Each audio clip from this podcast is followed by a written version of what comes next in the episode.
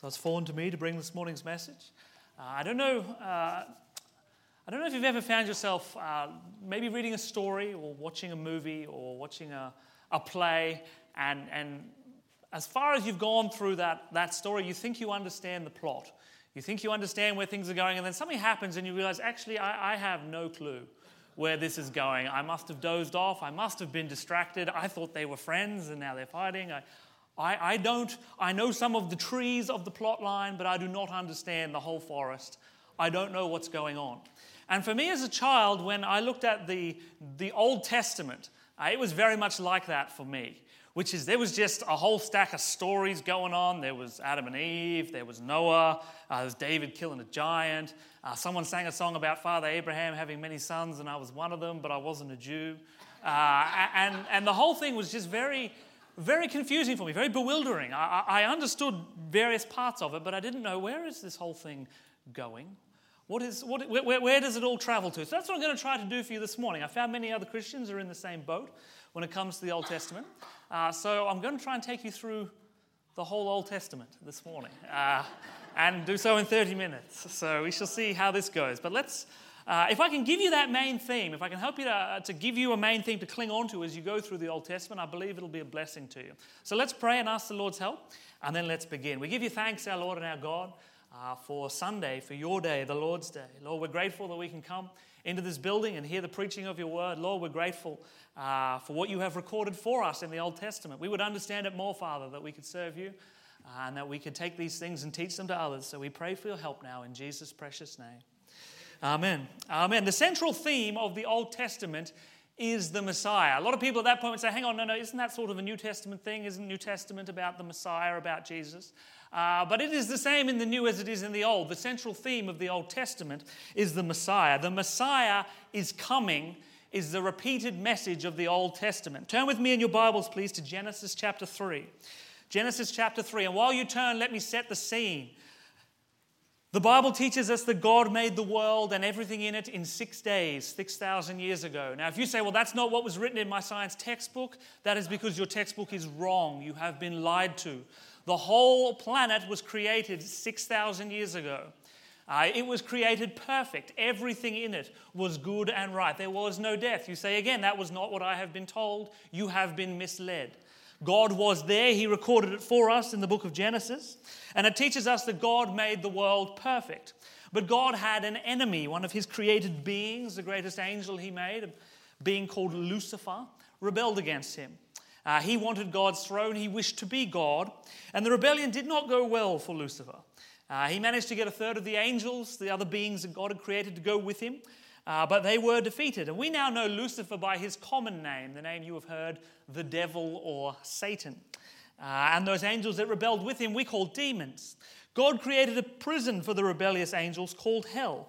And some ended up there, but the remainder came down to earth. Satan came to earth and he found Adam and Eve, the first two human beings that God had created, perfect, in the Garden of Eden. And here was the perfect opportunity for Satan to strike at God. They say if you truly wish to hurt a man, you can hurt his body. Uh, but if you hurt the ones he loves, uh, that's where the real pain lies. Uh, and this is what Satan did. He could see God loves these humans. If I strike at these humans, I strike at God. And that is what he did. He took the woman and he deceived her, he made her sin. Uh, and then the woman deceived the man, or I guess you could say they were both deceived by the serpent. But either way, the man and the woman disobeyed God. And Satan knew better than anybody what God does to beings that disobey, to beings that rebel. And it does not go well for them. And he knew God would be forced to judge them. Uh, and God did. God took those two perfect beings who are now no longer perfect, he cursed this entire earth and he cast them out of that perfect Garden of Eden. Uh, and things did not look well for us. We were now on Satan's side, despite the fact that Satan had done nothing for us. And we were now basically enemies of God. Uh, and, and things did not look well for the human race at that point. Uh, we had sinned. The punishment of sin is death, eternal death in a place called hell. And that is bad news for humans. Adam and Eve have children, and they discover that not only are they sinners, but that their children have inherited the same sin nature. And it almost seems like the human race is utterly without hope at this point, fit only for the judgment and wrath of God. And yet we find, even at the start, that God makes a promise to the humans I will give you somebody, a human, that can fix this for you. A Messiah is coming. A Messiah is coming. If you look down there in verse 15 with me, read it with me. It's God talking to Satan in the serpent's form. And he says to Satan, I will put enmity between thee and the woman, and between thy seed and her seed. So her children and you are not going to get along well. One of her children is going to come along one day and is going to hurt you badly. Now, it shall bruise thy head, and thou shalt bruise his heel. You'll be able to hurt him, but he's going to utterly crush you, Satan. This is the first very small sliver of hope for humans. The very first promise that a Messiah is coming. A Messiah is coming. That person is what the Jews would call their, their Messiah. And here Adam and Eve are told the Messiah is coming who will defeat Satan. There's not much to go on, but that is the beginning of the central theme of the entire Old Testament a Messiah is coming. And the further you go on through the Bible, it starts to unfold more and more about this Messiah. You get a lot more to go on than just that. So let's push on. Uh, Adam and Eve, children uh, grow up, they start to marry each other, they start to kill each other, their sin nature manifests. They start to try to make themselves very comfortable here on earth, as comfortable as they can be. Uh, and eventually, they make themselves utterly wicked uh, to the point where God looks down on the earth and says there's basically only one guy and his family doing right, and the rest of them are, are bad, are rotten. So if you've ever thought, look, there's a lot of bad people on earth, but if only we could wipe them all out and start again, surely things would get better. Well, that's already been tried. God has already done that once. He took a man named Noah, who was the only righteous man with his family left on earth, uh, and he wiped out the rest of the, the earth in a great flood.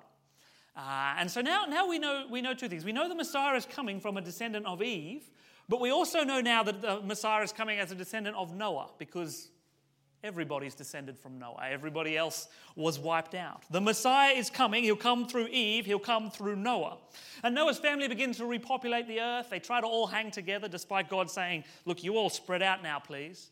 They start to build a tower that God destroys and they are scattered uh, with many languages across the face of the earth. And out of all these descendants of Noah, God picks a man named Abraham and says, You, you're mine, come with me. The Messiah will be coming from you. Turn with me now to Genesis chapter 12. I'll show you where he does this.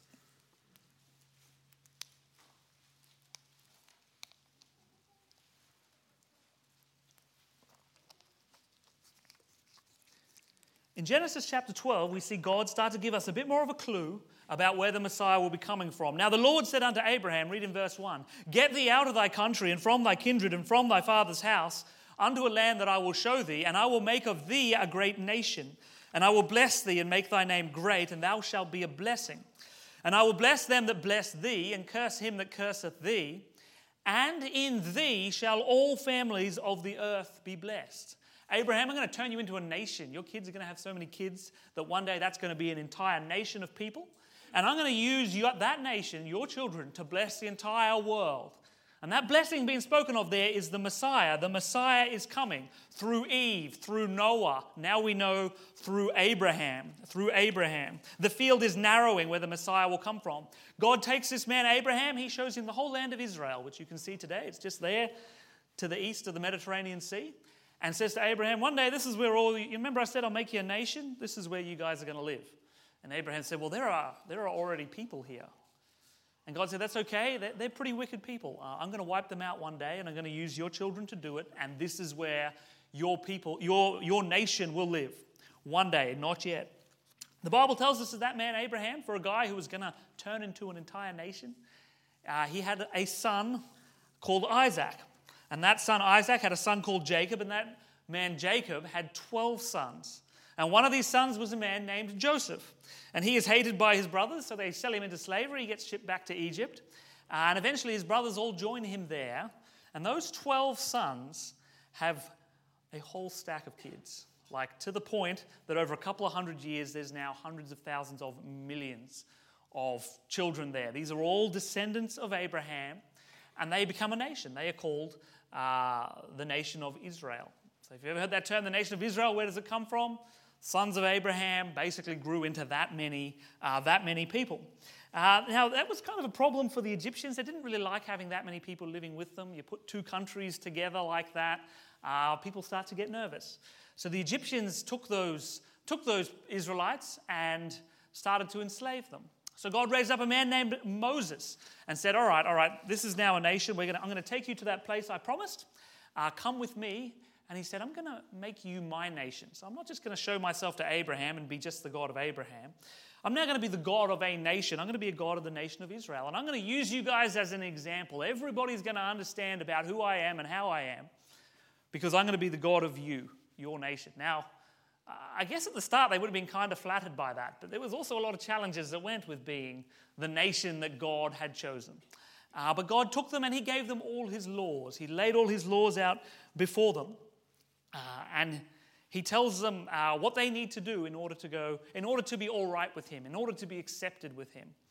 Uh, now, remember, I said to you earlier that God does not tolerate sin. Well, He gave the Jews a way to deal with their sin, the Israelites a way to deal with their sin. He said, Every time you sin, what I want you guys to do uh, I want you to take a perfect lamb, get a perfect lamb, uh, and then cut its throat and burn its body. So utterly destroy that lamb, and we'll, we'll put the sin on the lamb, and that'll, that'll deal with, with your sin there. Now, there is a catch. It doesn't, it doesn't work forever. You have to keep doing it. Every time you sin, take a lamb, kill it, uh, and it will pay the price for your sin. If you're thinking that's a rather, that's a rather strange thing to do, what's the, what's the real point of all that? The point of all that was that lamb was to be a picture of the Messiah who would one day come and he would fulfill the place of that lamb, except he'd be able to do it once forever to solve the problem of sin. So now we know the Messiah is coming. He's coming from Eve, he's coming from Noah, he's coming from Abraham, he's coming from Jacob, he's coming from Isaac, he's coming from those 12 sons. He's coming from the nation of Israel. This is where the Messiah will come, and he is going to deal with the sins of human beings, the human beings. Now, one of those sons of, of Jacob, one of those 12 sons, his name was Judah. And God gave another promise regarding specifically that tribe out of Israel. It said this it said, Judah, thou art he whom thy brethren shall praise. So he said, one day, all the other people of Israel are going to worship someone that comes from Judah. It also said, the scepter shall not depart from Judah. Judah shall be the ruler. So we have even further narrowing down who the Messiah is. He's going to come from the nation of Israel, but he's going to come from the tribe of Judah. The picture is building. We push on. Uh, we push on. Eventually, these people who become a nation and who are living there in Israel, uh, they, they, were originally set up as a theocracy. It was just supposed to be God to be their head. Uh, and you know how children look around and realize what everybody else is doing and they don't get to do it? And if you're a parent here this morning, particularly if you're a Christian parent, your children should be having that experience right now uh, which is all the other kids get to do this uh, and we don't. Not everything, but there are certain things that you don't do. And children uh, worldwide always say the same thing, which is, but everybody else gets to do it. Why can't I? Well, the Jews said this as a nation. They were a theocracy, they had no king, and they looked around, and all the cool nations had a king. So they said to God, Look, I'd really like to have a king, please. And God said, You really don't want that. It's going to be, it's going to be bad for you. He's going to tax you. Uh, he's going to take your children to be his servants. Uh, you don't want that. And they said, Oh, no, we, we really do. And every parent has done this where you say, Okay, have it. You know, when they really want to touch the oven, and at the end of the day, nothing's going to teach them except touching the oven. Well, God did that to the nation of Israel. He gave them the king that they truly desired. Uh, and it really didn't go well for them. They got a chap called Saul, and he started out pretty well from the tribe of Benjamin, uh, and, and it did not go well. It did not go well. Saul was killed, and a man took over whose name was David. And what was special about David? Many things. One was that he loved the Lord, but he came from the tribe of Judah, which came from the nation of Israel, which came from Jacob, which came from Isaac, which came from Abraham, which came, and you see, you see now it's coming all in a line. We're getting more and more of an idea. And God said to this king, David, He said, When thy days be fulfilled, and thou shalt sleep with thy fathers, I will set up thy seed after thee, which shall proceed out of thy bowels, and I will establish his kingdom. He shall build an house for my name, and I will establish the throne of his kingdom forever. God promised Uh, David that I will bring a Messiah out of you, and he's going to rule as a king like you do, and he's going to rule forever. So now we know the Messiah will be from a woman. He will defeat Satan, he will pay for the sins of men, and he will have a scepter and a throne in a kingdom forever. The Messiah is coming from David's descendants. David has a son named Solomon. Solomon starts out well and ends up very bad. He, he really makes life very difficult for the people of Israel. Uh, and when he dies, everyone's kind of glad. They're really happy that he's gone. Uh, and they come and say to his son, Can you go easy on us? Your dad was really rough. Uh, and he says, Mate, if you think dad was rough, wait till I get on you. Uh, now, he was from the tribe of Judah and Benjamin. They hung out together a lot. Everybody else was from the other 10 tribes of Israel. Uh, and in difficult times in nations, you have natural lines of fracture. And one of them were these tribes that existed. So 10 of the tribes said, Well, you know what, blow that, uh, we're out. Uh, we're going to go and be over here. We'll be the kingdom of Israel. Uh, and you guys can hang over there, uh, the tribe of Judah and the tribe of Benjamin. Uh, and the whole nation splits. So if you're ever there in the book of Kings and Chronicles and you're wondering why there's two different nations, what's going on there, that's what happens. There's a, a national feature. A bit like if the whole east coast of Australia got rid of all the trash on the other side, uh, let them be their own nation, I, I guess. Um, a bit like that. Uh, they, they, form into two nations. Um, now, the, the, the, the, tribe, the kingdom of Judah uh, the tribe of Judah was a lot bigger than the tribe of Benjamin. And in the end, they just got the generic name, the kingdom of Judah, and that was shortened to Jews. So if you're wondering how come they were called Israelites once upon a time, and then in the New Testament they're called Jews, well, the reason is those 10 tribes that went off on their own, it went really badly for them. They were taken away by the Assyrians and they disappeared from history. They bred intermingled with them. I guess they are today some of the Arabs are their descendants, but we know nothing further of those 10 tribes that split off from Israel at that point. But we do know about uh, the tribe of Judah and Benjamin, the Jews. They continued on for a lot longer. Eventually, they were taken away themselves, and it looked like the whole prophecy would be lost. The nation of Israel would be destroyed, the descendants of David, the tribe of Judah, would be taken to Babylon, and that would be the end of them. Uh, and God would not have any of that. He brought those people, those Jews, back into their nation. Uh, he let them rebuild their temple. And that's where the Old Testament wraps up. The Messiah is coming. We know he's coming from this tribe of Judah, uh, but he has not showed up. And this is BC, what, BC 400.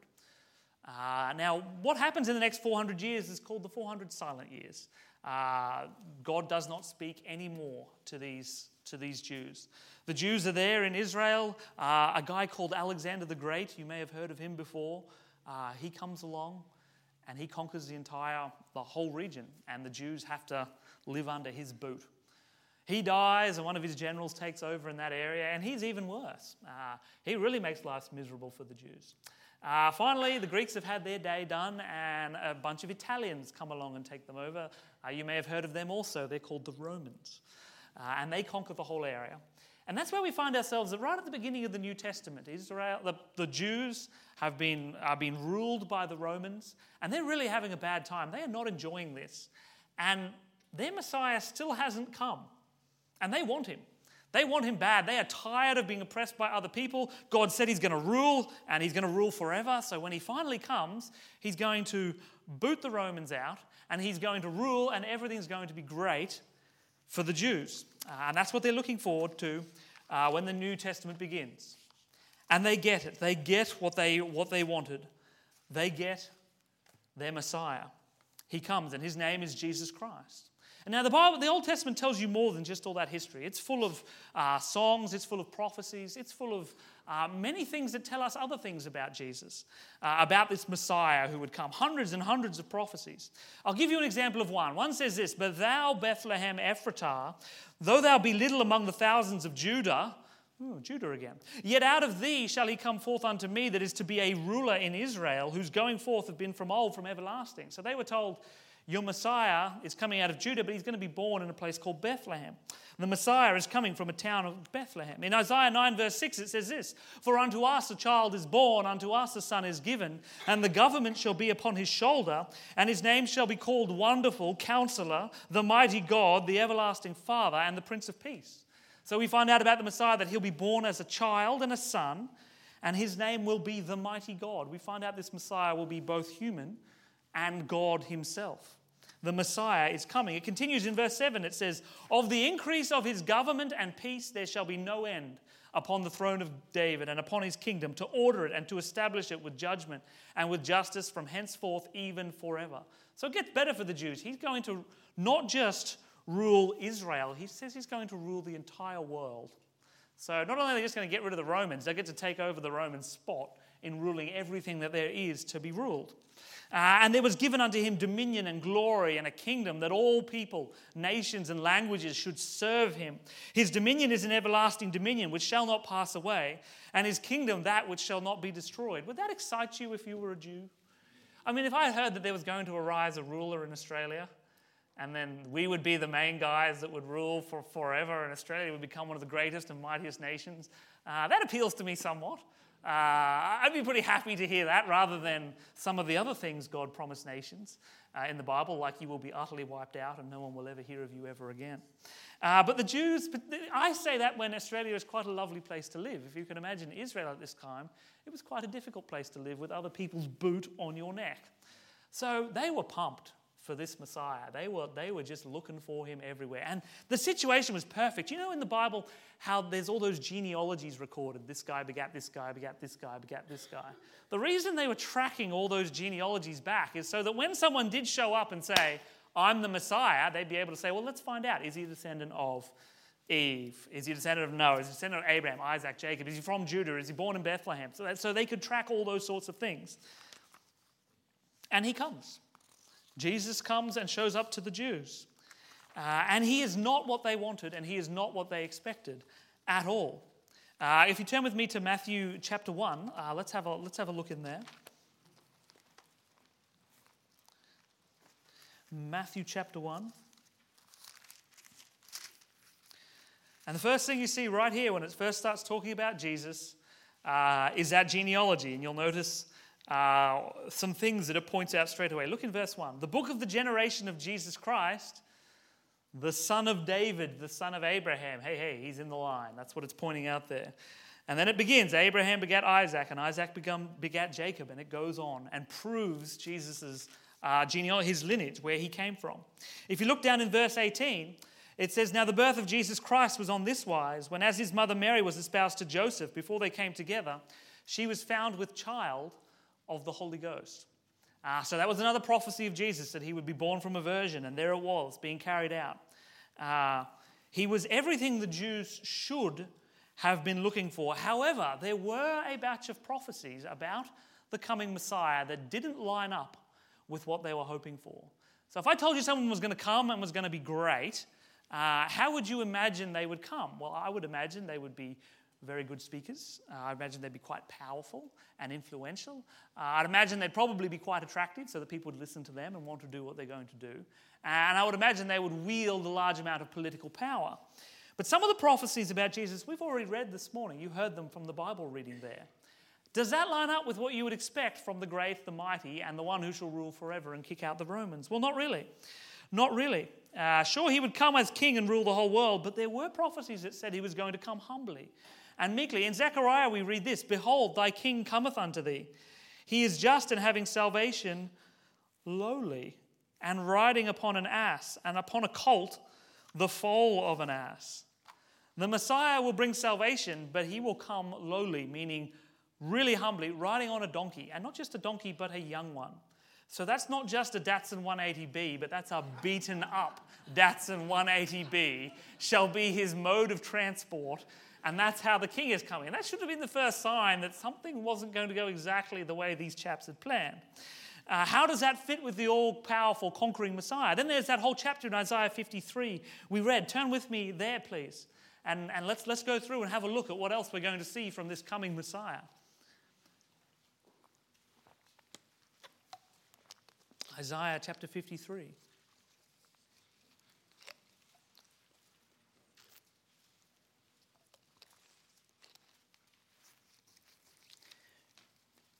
You look down there in verse 2, it describes him. This whole chapter is describing the Messiah. It says, He hath no form nor comeliness.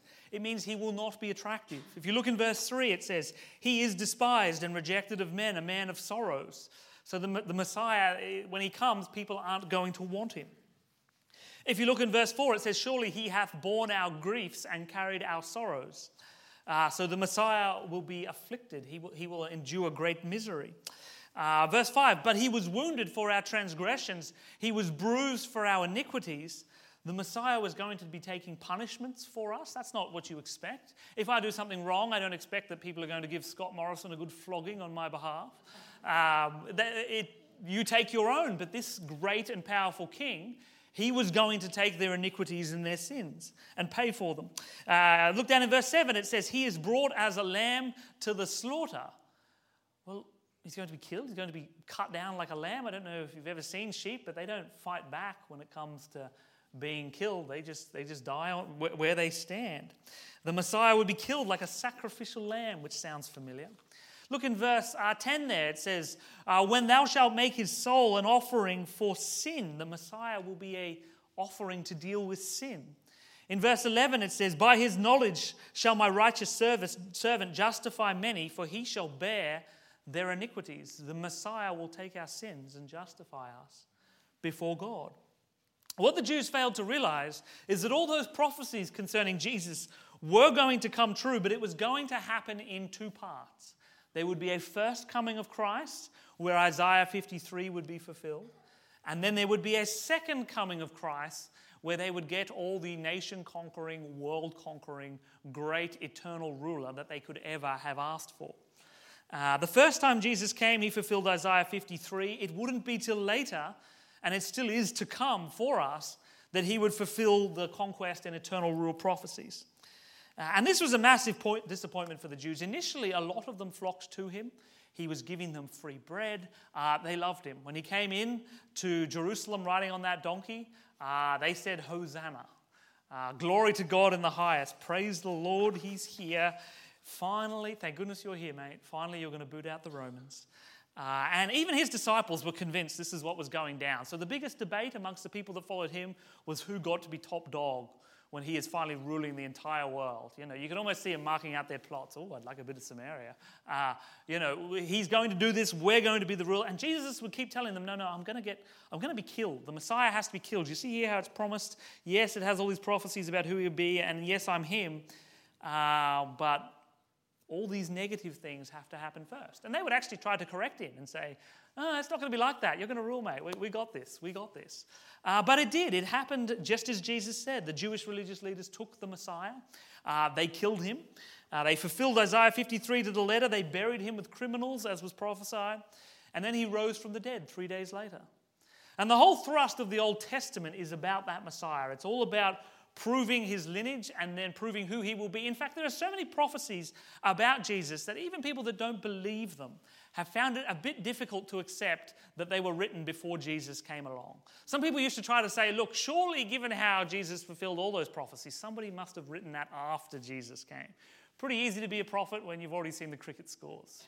Uh, it was their idea. And it wasn't until they found copies of the Old Testament significantly older than that that they've had to find up other ways and other reasons to disbelieve.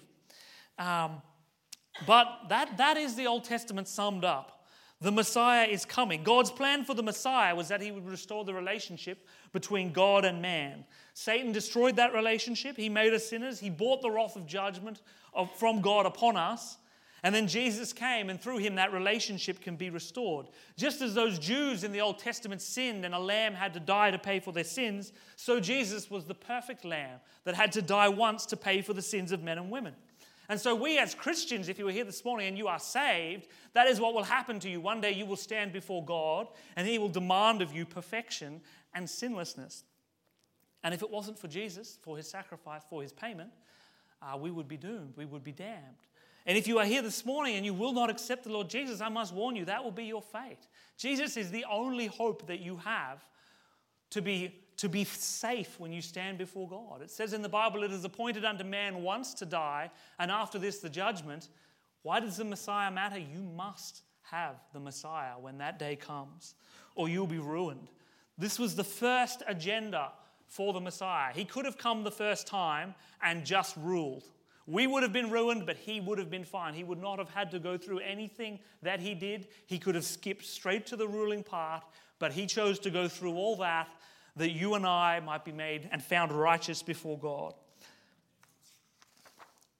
My plea to you this morning, if you are here and you have not already done that, is that you please do not leave this building before you've come and talked to someone and let us take the Bible and show you why it matters that the Messiah was coming and that the Messiah has come and he is everything he promised he would be. He is everything he promised he can be. Only Jesus Christ can save you. So let's finish up. Let's just do a quick recap and then we'll be done. So let's go through it again. I'm a school teacher. I have to do this at the end of every lesson when I see the students starting to drift. Adam and Eve are created perfect in sin, but then they're created perfect. Satan has them sin and they're kicked out of the Garden of Eden, and God promises, I'll give you a descendant from Eve that will take care of the sin problem. Their descendants become wicked and are wiped out in a great flood, except for a man named Noah and his family. So we know the Messiah will come from Eve, from Noah. Next, we find out that God has chosen a man called Abraham and says the Messiah is coming from Eve, from Noah, from Abraham. Abraham has a son who has a son, so now we know the Messiah is coming from Eve, from Noah, from Abraham, from Isaac, from Jacob. Jacob has 12 sons who turn into 12 tribes. And out of those 12 tribes, which we call collectively the nation of Israel, we are promised that from the tribe of Judah, the Messiah will come. Then the Israelites give themselves a king, and God says, Right, the Messiah shall come as a descendant of David, who is from the tribe of Judah. That is who your Messiah will be. The Messiah is still coming at the end of the Old Testament. The Greeks come, the Romans come, and then comes Jesus. He is the Messiah in the flesh. The Jews reject Jesus. In fact, oddly enough, they're still waiting for him. They're still looking forward to that Messiah coming. And they'll know he's here because he's going to take over the whole world, uh, which sadly sets them up badly for the Antichrist to deceive them. Uh, but that is what they're, ex- they're expecting. Jesus will come again. The prophecies about him setting up a kingdom in Israel and ruling the world and that the Jews were hoping for back in the New Testament, those prophecies are going to come. That's what, if you've ever heard of the second coming of Christ, that's what we're referring to there. He will return, He will carry out those things. The first time He came was to purchase our salvation. The second time He comes in judgment to rule, but that is grist for another mill and for another sermon. So there you have it. That is the forest. That is what the Bible is all about. You can take just about any book from the Old or New Testament, and if you can understand it's all either pointing to the Messiah or saying the Messiah is coming, then you'll understand what the scriptures are saying and things will start to make a lot more sense. Let's pray, brethren, and, and we'll be done. We give you thanks, our Lord and our God, uh, for your word. Lord, thank you for, for all that you have recorded here for us. Perfect, without error. Lord, we're so grateful uh, that you, you sent us the Messiah, Lord. We're so grateful we don't have to guess and go off the word of a man who said, well, this guy's the Messiah. Lord, we're so grateful that we could, could see from your scriptures that Jesus is that very Messiah. And we're so grateful that even today, men and women, can call out and reach out to that Messiah, not just for the Jew, but for all men, and that we can be saved, Lord. I do pray that uh, you be with the brethren as they go out this week, Lord. I pray you'd help them to proclaim that same message uh, to those that do not know you. Lord, I do pray for those that are here that do not, that do not know you, that have not put their faith, uh, that even now your Holy Spirit be working on their heart, Lord. Please don't let them go home until they've made a decision for or against you, we pray. In Jesus' precious name. Amen.